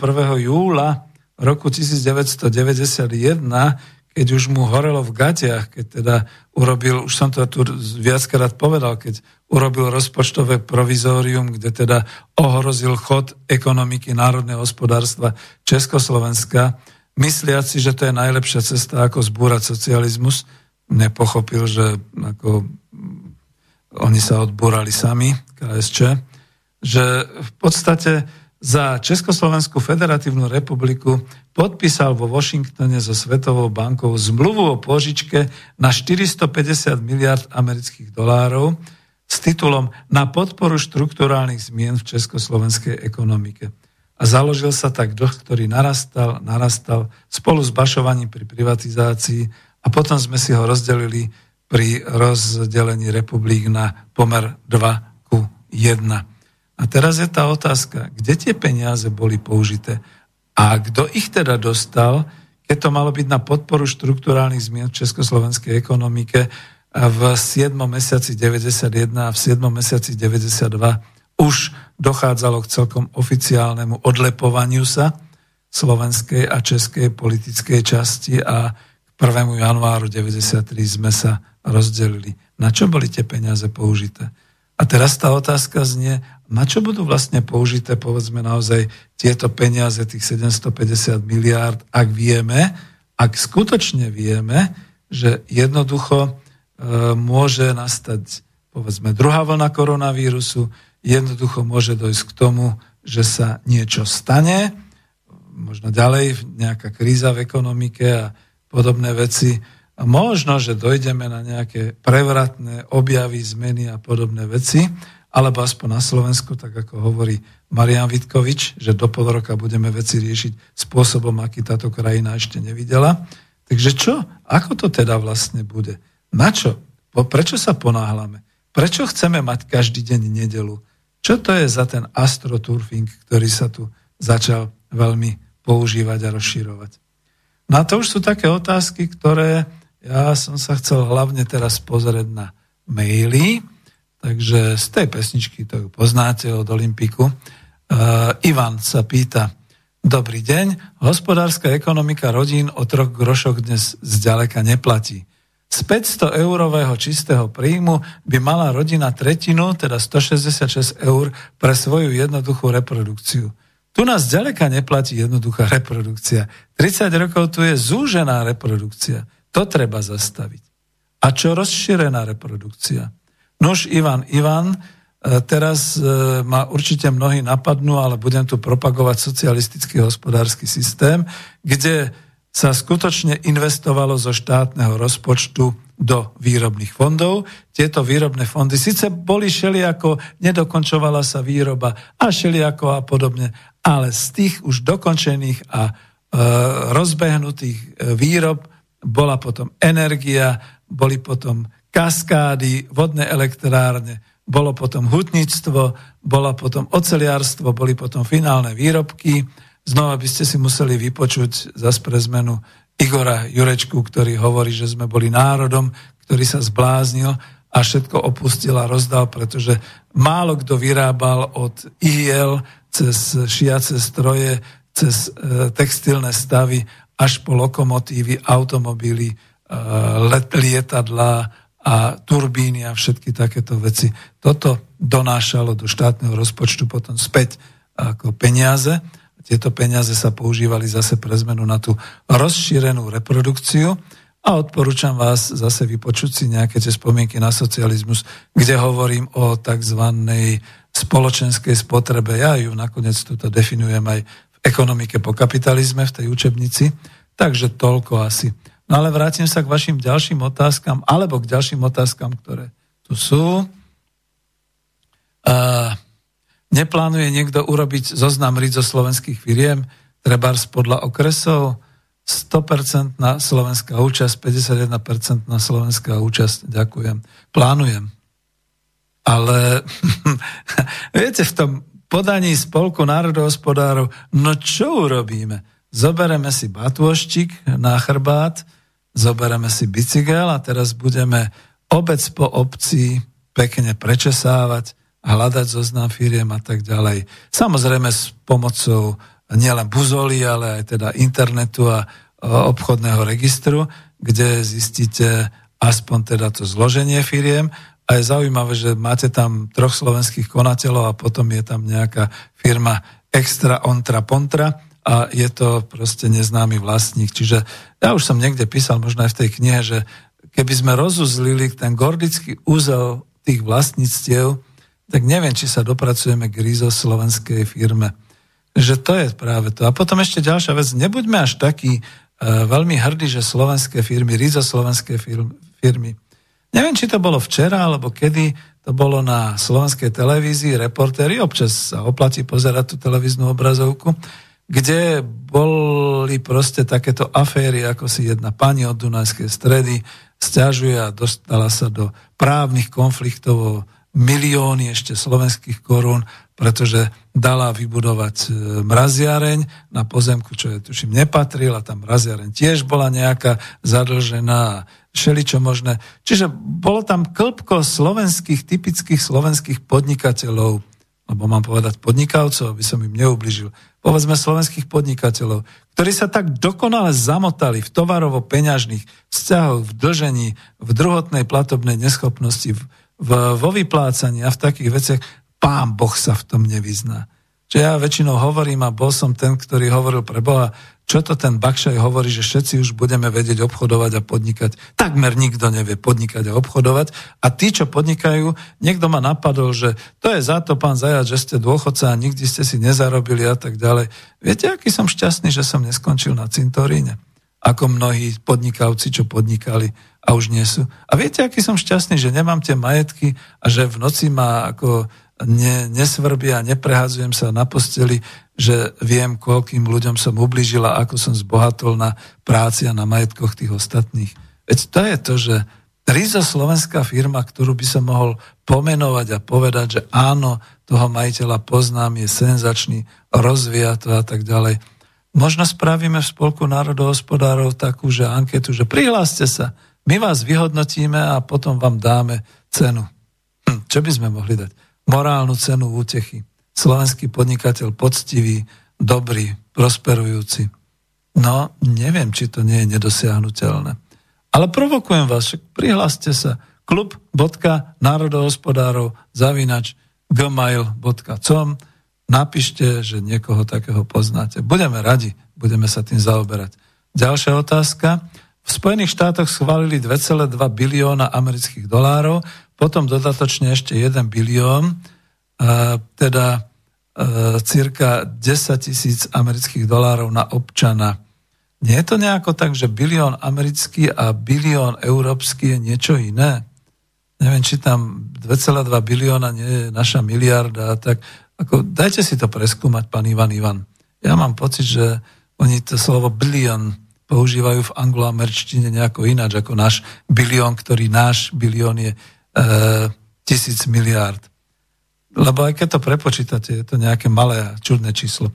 Občan dostal 1200 amerických dolárov. Kde je tých 8800 amerických dolárov? To sa pýtajte Trumpa, ako čo my s ním máme. Ako, je to ich delo. Takto by som to dokončil a povedal. To nie je náš problém. Takže tá otázka nebola príliš fajn. A ideme ešte sem. Otázka zo stránky, prečo to nefunguje. A toto je ešte ďalšia. A to je už tá, ktorá bola zodpovedaná. E, milí priatelia, vravím, že treba posielať e, naozaj na ten e, mail, čo som diktoval studio, zavinať slobodný vysielač, pretože väčšina tých ďalších je spamovaných a ono sa to trošku aj zle potom číta, rozbaluje. Takže, aha, tu je niekto poslucháč, Laco z Bratislavy. Dobrý deň, nemám ekonomické vzdelanie, ale na Margo dnes už povedaného môžem napísať, že kapitalizmus mal dokonale prepracovanú a účinnú propagandu, ktorou dokázal osprostiť prostredníctvom politikov našu spoločnosť, dostal David Oulis, kde sme sa štrngajúcimi kľúčmi pripravili postupne takmer o všetko, teda aj o tú voľnú nedelu, ktorá mi z dnešného pohľadu sa ozaj vidí len ako drobná kozmetická úprava, na ktorej sa bude slovenský národ ďalej polarizovať. Ani Sedliak nemal ekonomické vzdelanie, mal však takmer všetko, čo potreboval na prežitie. Dokázal si dorobiť potraviny, veľa vecí si dorábal svojpomocne doma, vo svojom dvore a dome, bol nezávislý, bol sebestačný, mal svoje hospodárstvo, nebol závislý od systému. Robil len to, čo si dokonale premyslel, nerád sa zadlžoval, prikrýva len takou perinou, akú, na akú mal.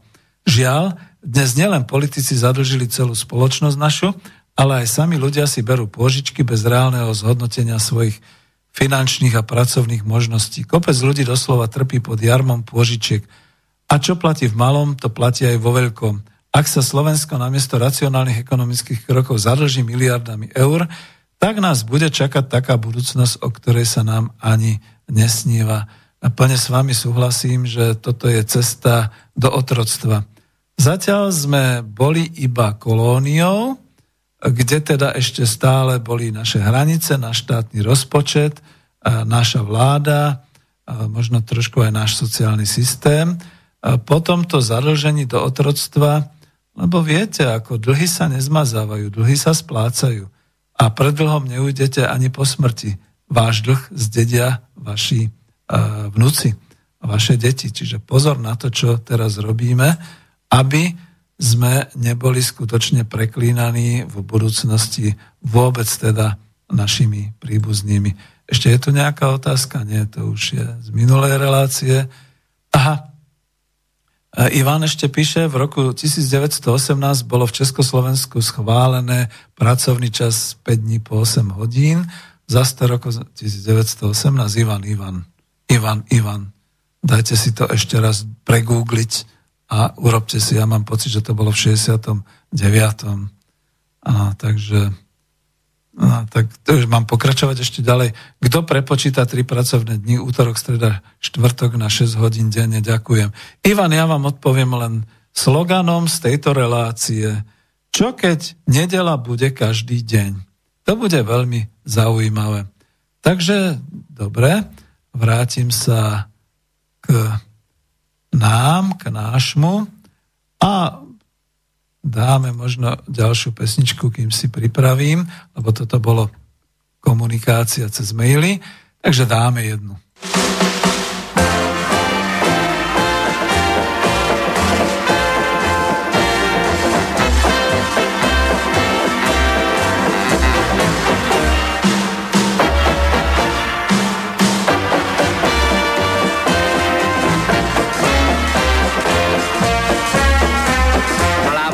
Babeta šla do světa a krk za to dá, že ta babeta je popleta, vždyť já zůstal sám.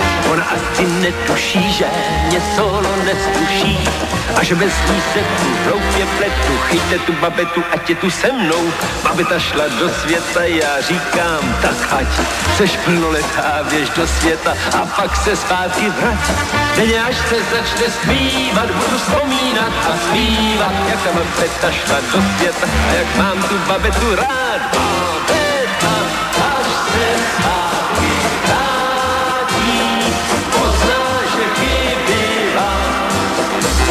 chtít je vyplnit, co když si slíbila. Mlá babeta šla do světa a tak jsem tu sám. Mě tu nechala, jak spěchala a já nevím kam Koupil jsem si v kiosku prvotřídní rákosku a mě můj ty bože baví to, že neví ta babeta, že bude byta. Babeta šla do světa a vrátí se zpět. Možná za sedm, možná za osm, anebo za padesát let. Já však čekat budu stále a zpívat si budu dále. Jak ta babeta šla do světa a že zpátky vrátí se hned. Babeta, až se zpátky vrátí, že chybila a bude chtít je vyplnit, co když si slíbila,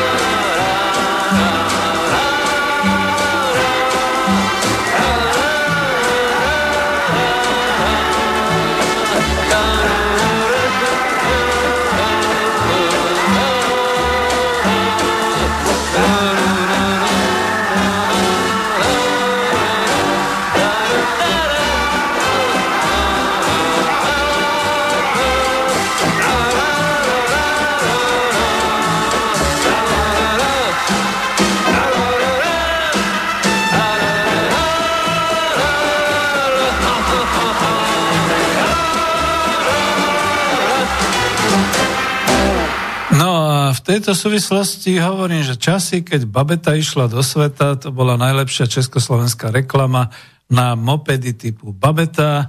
Okrem iného, tuším, aj v Považskej Bystrici sa vyrábali.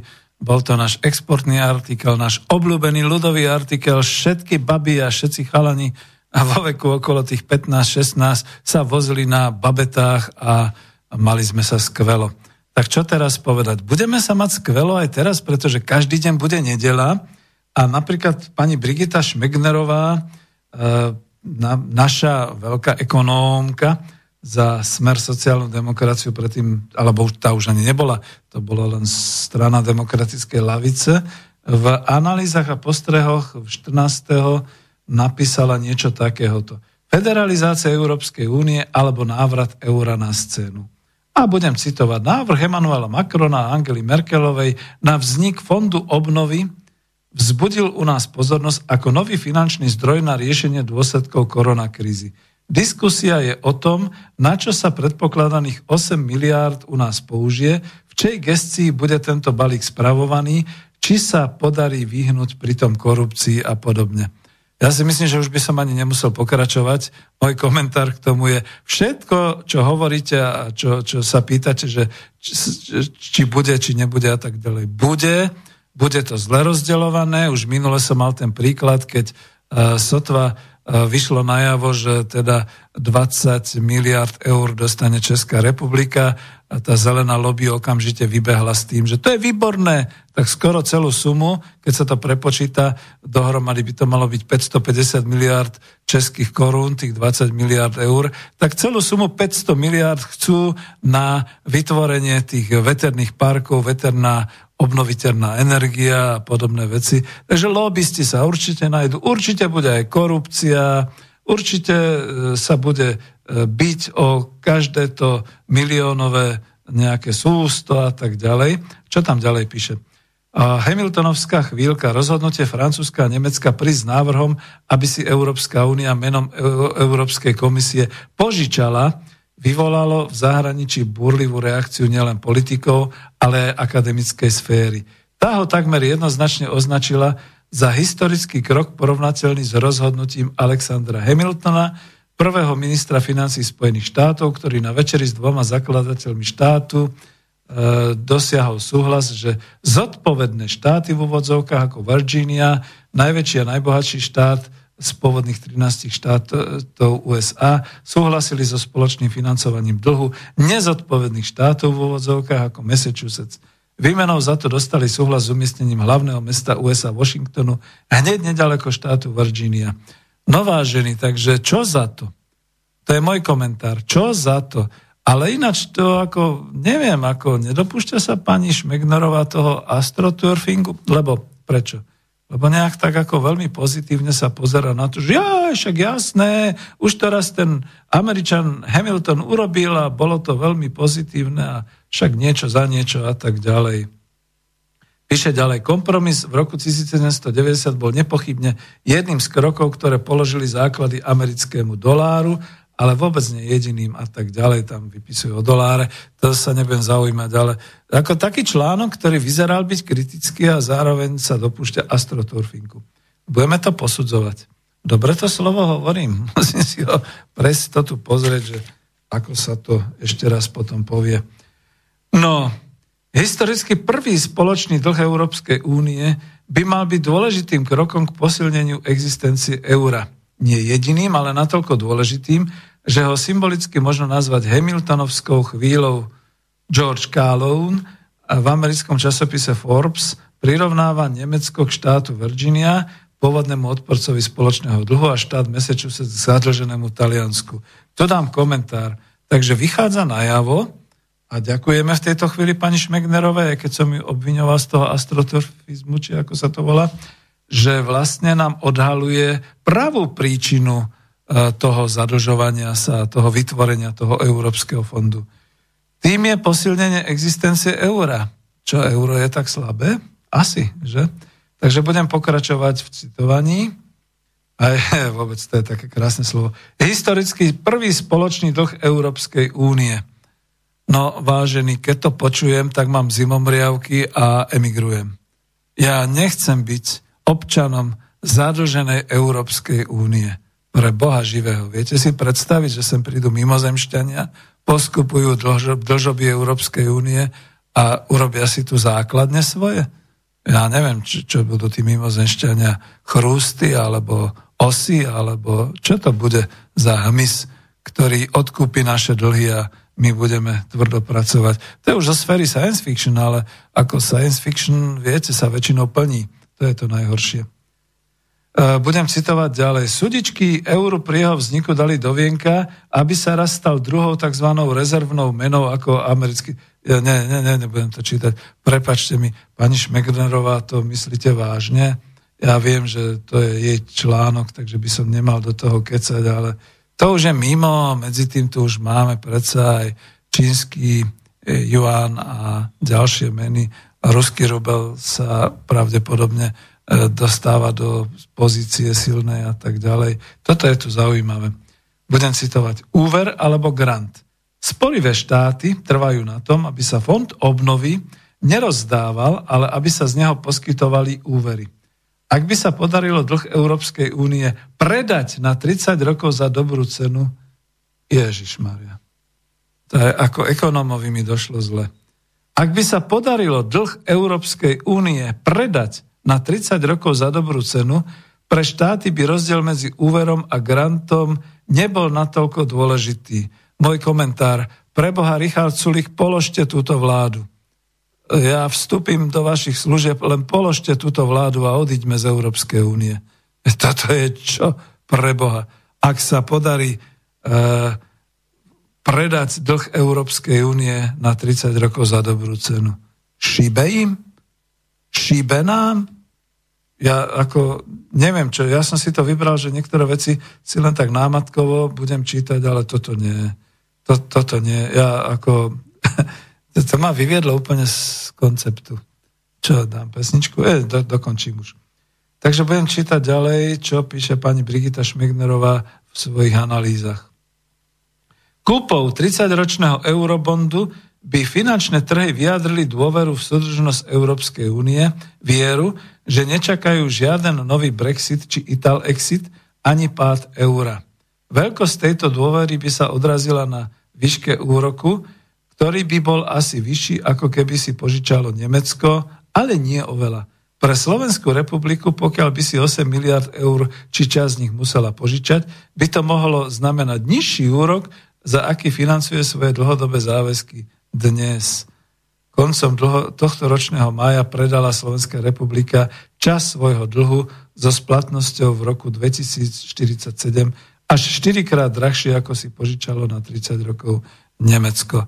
To sú také tie hmlisté, prepačte pani Šmegnerová, to sú také tie hmlisté údaje hmlisté čísla, lebo dodnes ani Ivanovi Ivanovi neviem odpovedať na otázku, na čo sa použilo tých 5,5 miliardy a to sú zase nejaké ďalšie peniaze a zase nejaké ďalšie peniaze.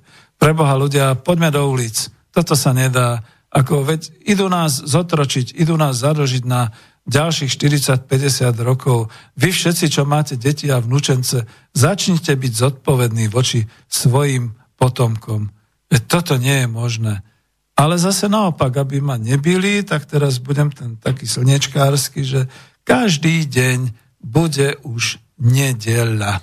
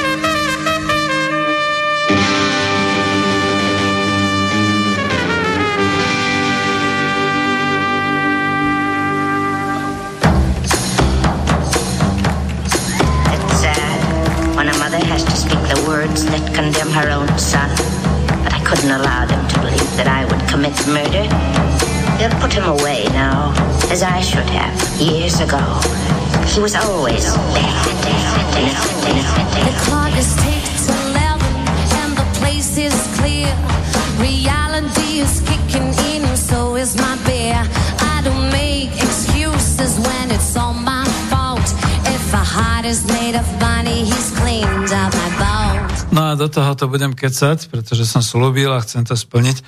Mám tu ten graf priemerné platy a penzie v eurách v, Euró- v Európe a to sa písal rok 2008. To bolo vtedy, keď aj to Grécko začalo sa veľmi hýbať. Tak si povedzme k tomu zo pár tých údajov z tohto grafu, z tejto grafiky, aby sme vedeli a aby sme si uvedomili, kde sme boli v roku 2008, kde sme dnes, ono to vyzerá senzačne, že sme poskočili, ale moja základná otázka je, budeme vedieť z týchto úrovní splácať tieto eurodlžoby aj my?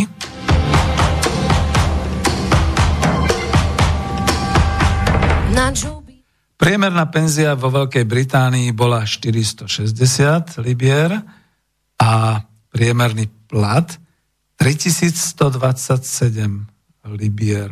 Wow. Priemerná penzia v Belgicku vtedy bola 847 eur, ale priemerný plat 3391 eur. Priemerný plat v Luxembursku bol 3877 a priemerná penzia 3000 eur. To sa im potom spláca. No ale napríklad také Portugalsko malo penziu 354 eur priemernú a 1398 eur. No ale skúsme to porovnať s európskymi krajinami východu a stredu.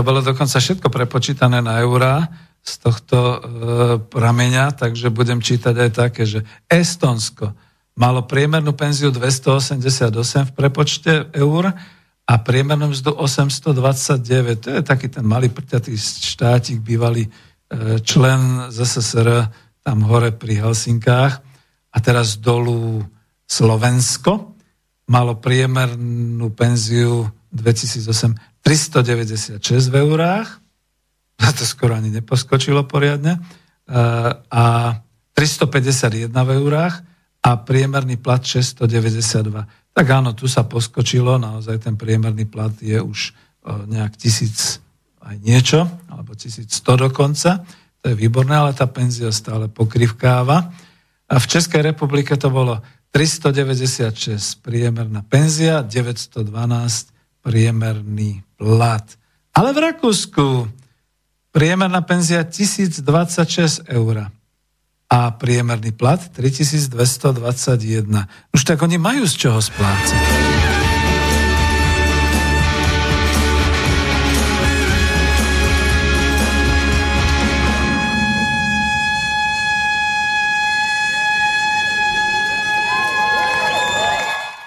Takže to bolo trošku ako také porovnávanie. A napríklad Taliansko, z čoho to bude splácať. Už v roku 2008 malo priemernú penziu 1141 eur. Pre Boha pozor na tie čísla. Nie, že sa pomýlim a bude zle, budem poťahovaný. A priemerný plat 2183 eur. A to bolo v roku 2008-2009. Boh vie, ako, kde sú ďaleko a vysoko teraz. Vo Švédsku, ktoré tiež trpí koronakrízou a je postihnuté a budú mu zrejme platiť, tam je priemerná, bola priemerná penzia ešte v 2008-2009 1050 eur a priemerný plat 2831. Ja tak rozmýšľam, že kde sa vysťahujem? Ako teraz moji rodičia už nežijú, tam už nemusím splácať ten jeden groš, moje deti nebudú mať na to, lebo hypotéka a všeličo, aby mi splácali ten jeden groš.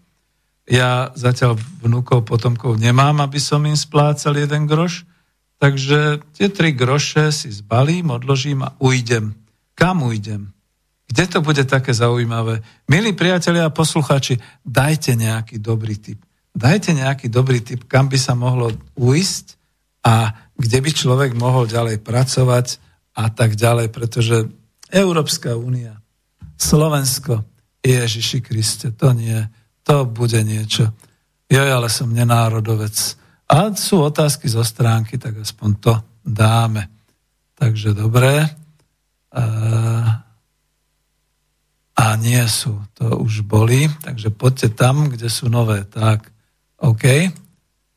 Uh, Ivan ešte raz píše. Na upresnenie je 2,2 bilióna nie 2,2 bilióna, to by bola smiešná suma na kvantitatívne uvoľnenie. Ja vám rozumiem, Ivan, ale nebudeme sa tu hádať o tom, že 1 bilión je niečo iné ako náš bilión. Um, dobre. Ako prepačte mi, to už zase polemizujete o ničom. Uh, veľmi dobrý deň prajem, pán Zajac Vanka, k tomu uzákoneniu 8-hodinového pracovného času. Aj podľa akého zákona má odfotené na Facebooku Milan Kuruc. Ja nehovorím o 8-hodinovom pracovnom čase pre Boha, tak si to ešte raz vypočujte a s porozumením. Ja hovorím o tom, že e, zákon Československej socialistickej republiky vyhlásil e, 5-dňový pracovný týždeň a sobota zrazu bola voľná. Tak ja neviem, ako nie som sociológ, ani nie som sociálny pracovník, aby som si to premietal do roviny tejto, ale hovoríme o nedele a o tom, že každý deň bude nedela, tak ako neprepočítavam to na hodiny, keď by bolo treba ako nejakým spôsobom. Takže no, no. A toto nie. Toto sú už, toto sú už tupič, ostrič, ocele, tak nie. Ďakujem pekne. Takže nie, no škoda, no tak nevyšiel nám ten posledný mailový odkaz, nebudem sa tu zaoberať takýmito vecami. Takže čo, no pomalý záver, lebo je 17.20, ale ešte niečo som chcel uviesť. Takže potiahnem si to tak, aby som mohol vidieť na svoju obrazovku. A do toho záveru, no vidíte, čo ma vlastne rozhádzalo? Rozhádzalo ma to, že my ideme skutočne naberať peniaze, každý deň teda bude nedela a my nerozumieme, že budeme mať obrovské problémy so splácaním, že chvíľu teda možno budeme žiť skutočne ako prasiatka v žite, možno budú pečené holuby padať do, do úst, možno dostaneme aj, keď bude taká socialistická v úvozovkách vláda, ktorá rozumie a ide rozdeľovať e, príjmy podľa troch grošov, tak možno bude aj nepodmienený základný príjem. A viete, ja ho dneska mám, ten podmienený základný príjem svojou pracovitosťou 40 rokov, nejakých 394 eur, tak možno, že mi nejakých 6 eur v nepodmienenom príjme príjmu, lebo to už tu tiež bolo tak povedané, že keď sa rozpočíta na slovenské obyvateľstvo, kde by ale každý bez rozdielu dostal ten nepodmienený príjem, tak to vychádza na nejakých 16 eur na osobu. No to by sme vyhrali zase. Takže to nie. No, toto už nestihneme, ale skúsim ešte aspoň tak zdôvodiť toto svoje vlastné.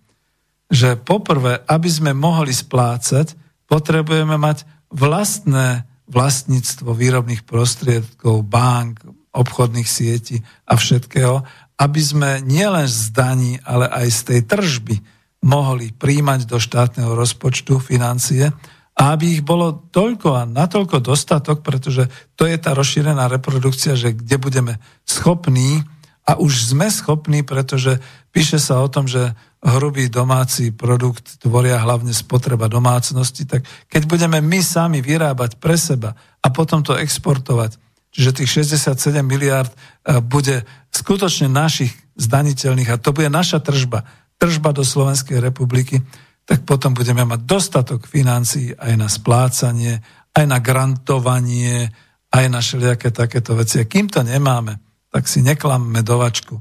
My jednoducho nemáme nič. tieto peniaze, ktoré sem prídu na Slovensko, zožerú skutočne cudzie vlastnícke štruktúry a korporácie a všetky takéto veci, lebo ako, to, to ešte raz sa dotknem toho e, k záveru, že e, originál slovenská firma nenájdete. Pozor na to, keď je nejaká firma slov niečo a vidíte tam šikmovkého manažéra, tak to asi nebude slovenská firma, že?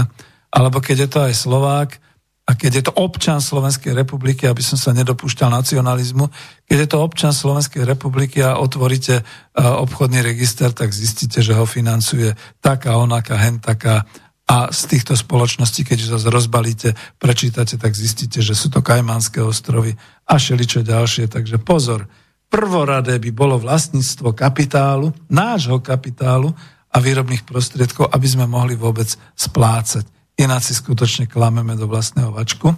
A to druhorade, ktoré som chcel pomenovať, to je potom o tom, že e, to e, prerozdelenie e, príjmu a prerozdelenie bohatstva.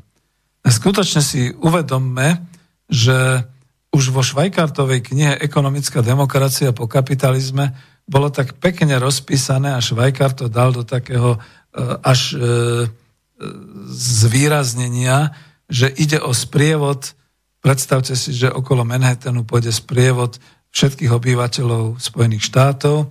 Tí najbohatší sú alegoricky vysokí až ponad ten manhattanský mrakodrap a tí piadi mužici s príjmami sotva pár centov alebo dolárov sú sotva nad zemou.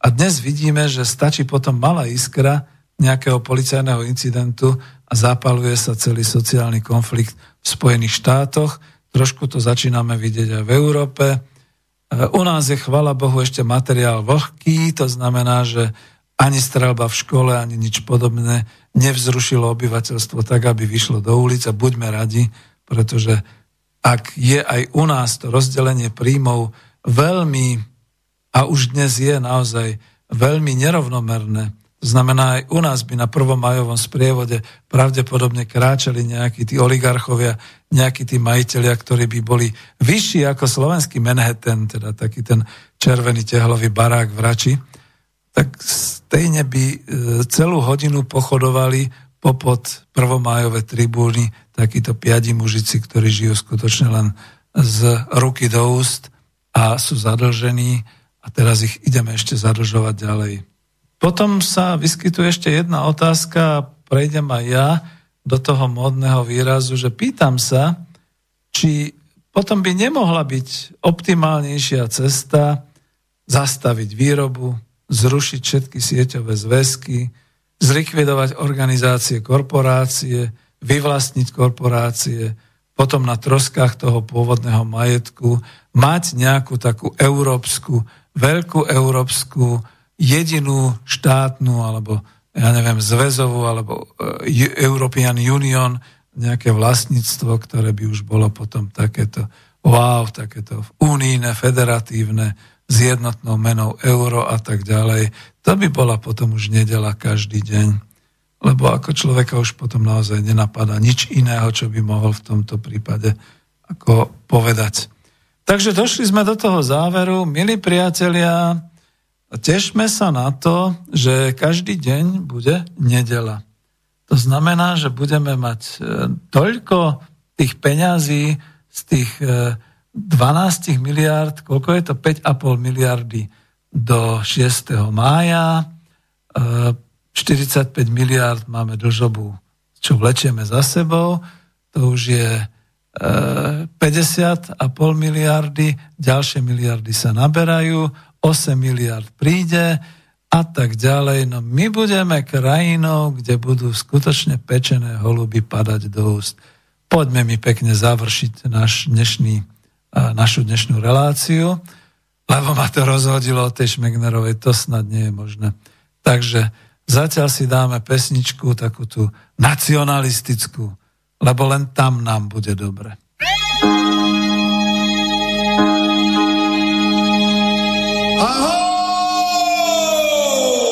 A skončili sme. No, krát